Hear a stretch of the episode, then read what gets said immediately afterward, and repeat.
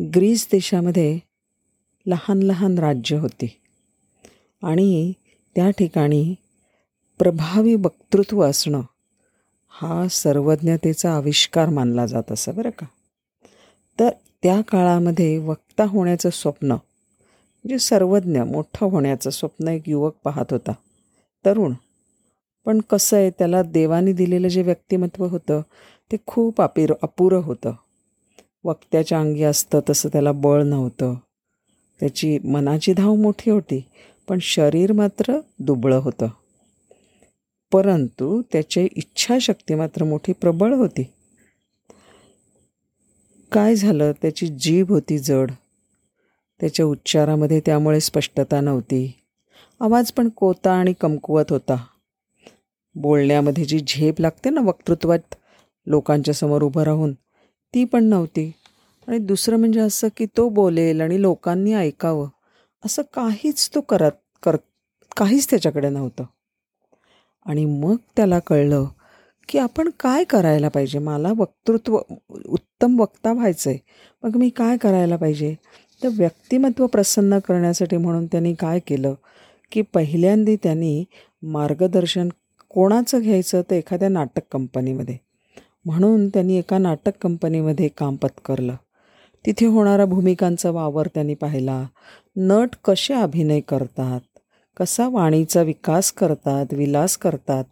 आणि प्रेक्षकांची दात घेतात? ह्याचं त्याने सूत्र अभ्यासलं. त्याच्या बुद्धीला जाग आली बरं का इकडे? हे झालं एक. मग नंतर कसं होतं? की त्याला असं कळलं की आपला आवाज अजूनही कापरा आहे. तर हा कापरा आवाज मी कसा काय नीट करू शकतो?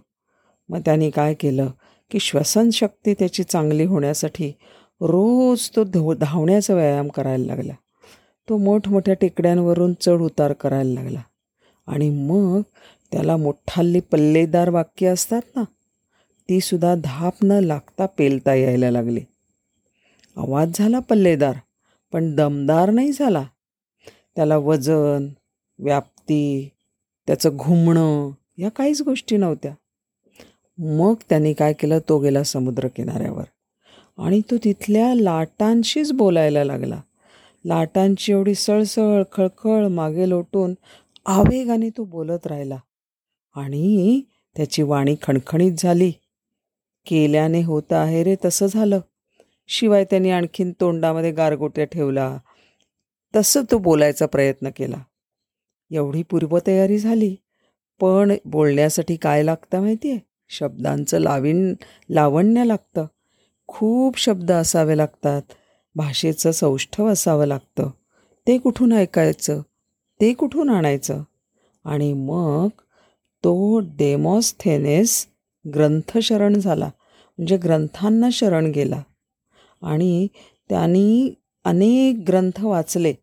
आणि अक्षरशः विशेषतः त्यांनी जो वाचला तो डीज या लेखकाचा इतिहास ग्रंथ त्यांनी वाचला.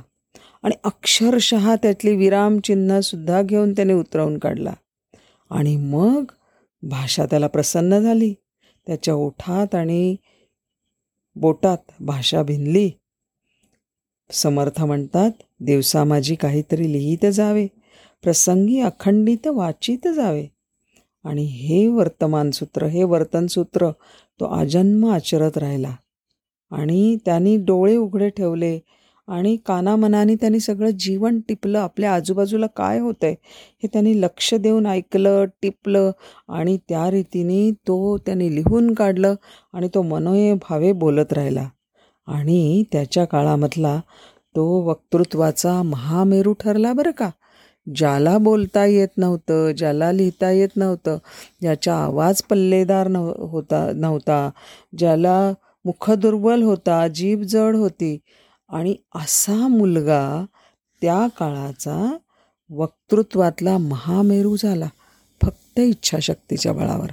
त्यामुळे आपली इच्छाशक्ती चांगली असते.